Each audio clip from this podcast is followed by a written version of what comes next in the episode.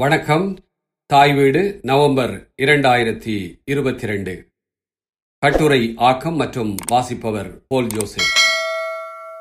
வாடகை தாய் எனும் பதிலித்தாய் சரகேசி. இன்னும் சில ஆண்டுகளில் என் கருவறை காலியாக உள்ளது. வாடகைக்கு தேவைப்படுவோர் தொடர்பு கொள்ளவும். இங்கு கருவறைகள் வாடகைக்கு கிடைக்கும் என்று இதுபோன்ற விளம்பரங்கள் இனி வரும் காலங்களில் ஊடகங்களில் வருவதற்கான வாய்ப்புகள் அதிகம். ஆம் அண்மையில் ஒரு பிரபல திரைப்பட நடிகை வாடகை தாய் மூலம் இரட்டை குழந்தைகள் பெற்றுக்கொண்ட பின்னர் அதை பற்றிய விடயங்கள் பேசுபொருளாக மாறத் தொடங்கியுள்ளது.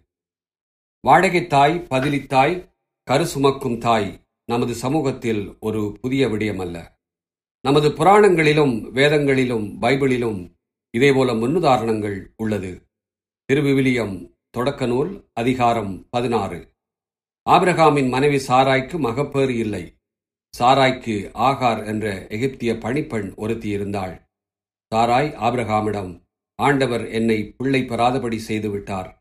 நீர் என் பணிப்பெண்ணிடம் உறவு கொள்ளும். ஒருவேளை அவள் எனக்காக பிள்ளை பெற்றுத்தரக்கூடும் என்றார். ஆபிரகாம் சாராயின் சொல்லை கேட்டார். ஆபிரகாம் கானான் நாட்டில் பத்து ஆண்டுகள் வாழ்ந்தபின் அவர் மனைவி சாராய் எகிப்திய பணிப்பெண் ஆகாரை தம் கணவருக்கு மனைவியாக கொடுத்தார். அவர் ஆகாருடன் உறவு கொண்ட பின் அவள் கருவுற்றாள்.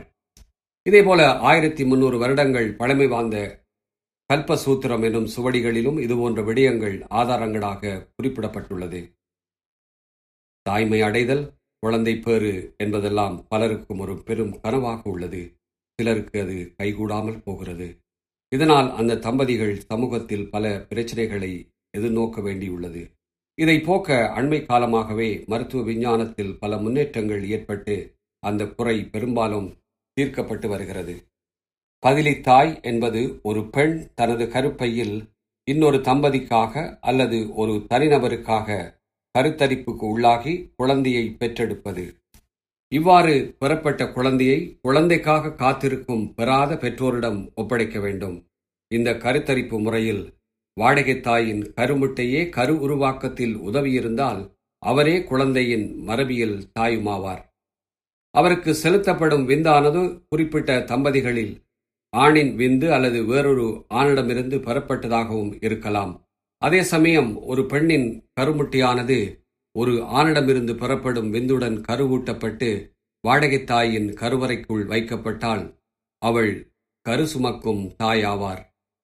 குழந்தையை உருவாக்க இயலாத சட்டபூர்வமான பெற்றோரிடமிருந்து பெறப்படும் கருமுட்டையும் விந்தணுவும் கருவூட்டல் செய்யப்பட்டு வாடகைத்தாயின் கருவறைக்குள் செலுத்தப்பட்டு பிறக்கும் குழந்தைக்கும் வாடகைத்தாய்க்கும் மரபியல் தொடர்பு இருக்காது.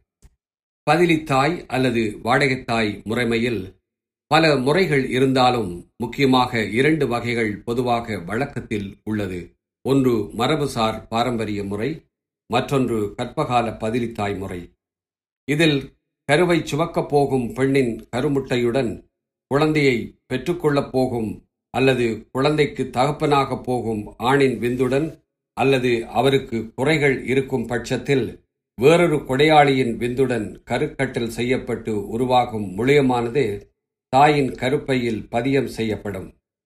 இது இயற்கையானதாக அல்லது பாலுறவு மூலமாகவோ செயற்கையான கருவூட்டல் மூலமாகவோ நடைபெறலாம். அடுத்தது கற்பகால பதிலித்தாய் முறை.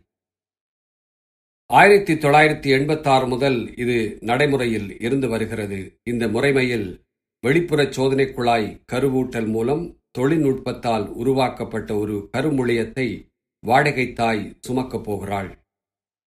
கருவானது தந்தையின் விந்துவையும் தாயின் கருமுட்டையையும் பயன்படுத்தி உருவாக்கப்படலாம். அல்லது தந்தையின் விந்தும் மற்றும் தானம் செய்பவரின் முட்டையும் பயன்படுத்தி உருவாக்கப்படலாம்.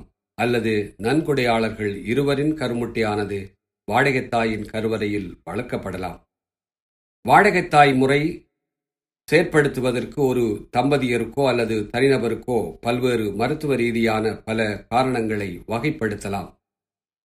வயது ரீதியாக பிந்திய வயது அல்லது தாமதமாக திருமணம் செய்து கொண்ட தம்பதிகள். மரபணு குறைபாடு உள்ளவர்கள். கரு உருவாவதற்கு உடலிலே எதிர்ப்புத்தன்மை உள்ளவர்கள். மீண்டும் மீண்டும் கருச்சிதைவு ஏற்படும் பெண்கள். பல காரணங்களால் குறிப்பாக அதிக உதிரப்போக்கு மற்றும் புற்றுநோய் கட்டிகள் காரணமாக கருப்பை அகற்றப்பட்ட நிலை. இயற்கையாகவே இனப்பெருக்க உறுப்புகளில் உண்டான மாறுபாடுகள் அல்லது மாற்றங்கள். கருப்பை அல்லது சினைப்பை போன்றவை இயற்கையிலேயே இல்லாமல் இருத்தல். பிறவியிலேயே ஹார்மோன்கள் மற்றும் பாலியல் உறுப்புகளில் உள்ள குறைபாடுகள் திருமணமாகாமல் தனிமையில் வாழ்க்கை துணை இல்லாமல் அல்லது தேடிக்கொள்ளாமல் தனக்குரிய மரபியல் குழந்தையை பெற்றுக்கொள்ளும் நோக்கம் உள்ளவர்கள் மற்றும் ஓரினச் சேர்க்கையாளர்கள். இப்படி பலருக்கும் தங்கள் வாரிசுகளை உருவாக்கும் வரம் இதன் மூலம் கிடைக்கும் என்றாலும் ஒவ்வொரு நாடுகளின் சட்ட முறைப்படி இதில் பல வேறுபாடுகளும் முறைப்படுத்தல் சட்ட விதிகளும் மாறுபடுகிறது. குழந்தையை விரும்பும் பெற்றோர்களும் அவர்களின் கருவை சுமக்க தயாராகும் பதிலித்தாயும் முறையாக சட்டபூர்வமாக ஒரு புரிந்துணர்வு ஒப்பந்தம் செய்து கொள்ளப்பட வேண்டும்.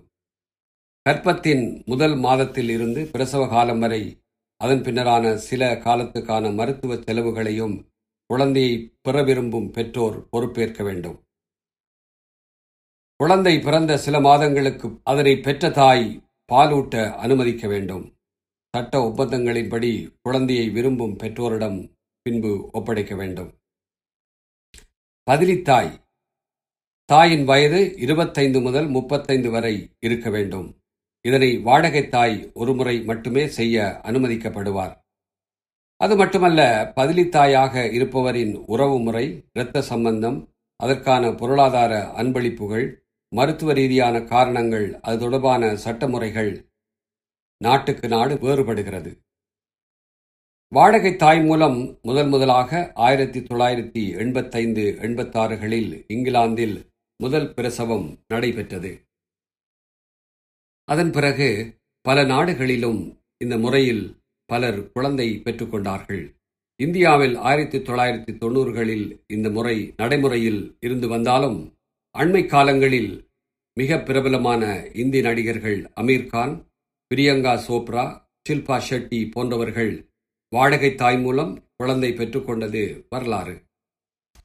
உலகத்திலேயே அதிகமான வாடகை தாய் முறை செயல்படுத்தப்பட்டு வருவது இந்தியாவில்தான் இரண்டாயிரத்தி இரண்டில் ஜப்பானிய தம்பதியர் குஜராத்தில் உள்ள ஒரு பெண்மணியை வாடகை தாயாக தேர்வு செய்து அவருக்குள் தங்கள் கருமுட்டியை வைத்து குழந்தை உருவாக்கப்பட்டது. அந்த நேரத்தில் ஜப்பானிய தம்பதியர் அவர்களுக்குள்ளான மனக்கசப்பு காரணமாக விவாகரத்து பெற நேரிட்டது. குழந்தைக்கு யார் பொறுப்பு என்பதெல்லாம் ஒரு பிரச்சனையாக இருந்தது. தற்போது அந்த வாடகை தாயே குழந்தையை வைத்து வளர்க்கும் நிலை ஏற்பட்டிருக்கிறது. மத தலைவர்கள் மதம் சார்ந்த கொள்கையுடையோர் இது தொடர்பாக ஆரம்பத்திலிருந்தே மறுப்பும் எதிர்ப்பும் தெரிவித்து வருகிறார்கள்.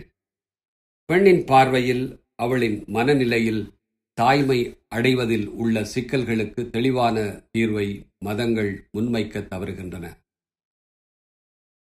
கருவறை என்பது பெண்ணின் உடலோடு தொடர்புபட்டாலும் அதற்குள்ளாக விதை எனும் பதியம் போடுவதை தீர்மானிப்பது ஆணாக இருப்பதும் அப்படியானால் கருவறை முழுவதும் பெண்ணின் ஆதிக்கத்தில் இல்லை என்பதும் ஒருபுறம் உண்மைதான்.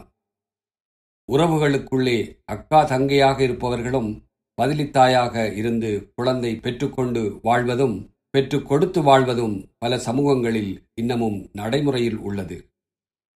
சில ஆண்டுகளுக்கு முன்பு பிறப்பிலேயே கருப்பை இல்லாத தன் மகளுக்கு தாயின் கருவறையில் மகள் மற்றும் மருமகனின் கருக்களை செயற்கை கருவூட்டல் மூலம் இணைத்து குழந்தை பெற்றுக்கொண்ட செய்திகளும் வெளிவந்தன. முன்பு குழந்தை இல்லாத தம்பதியருக்கு செயற்கை கருவூட்டல் மூலம் குழந்தை பெறுவது பணம் படைத்தவர்களுக்கு மட்டுமான வாய்ப்பாக இருந்து வந்தது. அந்நிலை இன்று மாறி வருகிறது.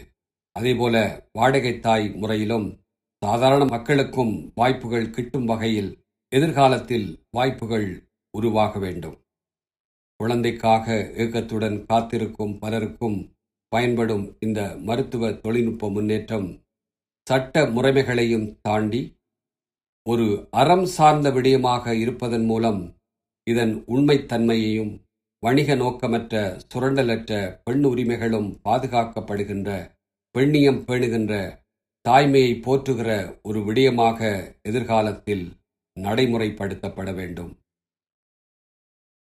நன்றி வணக்கம்.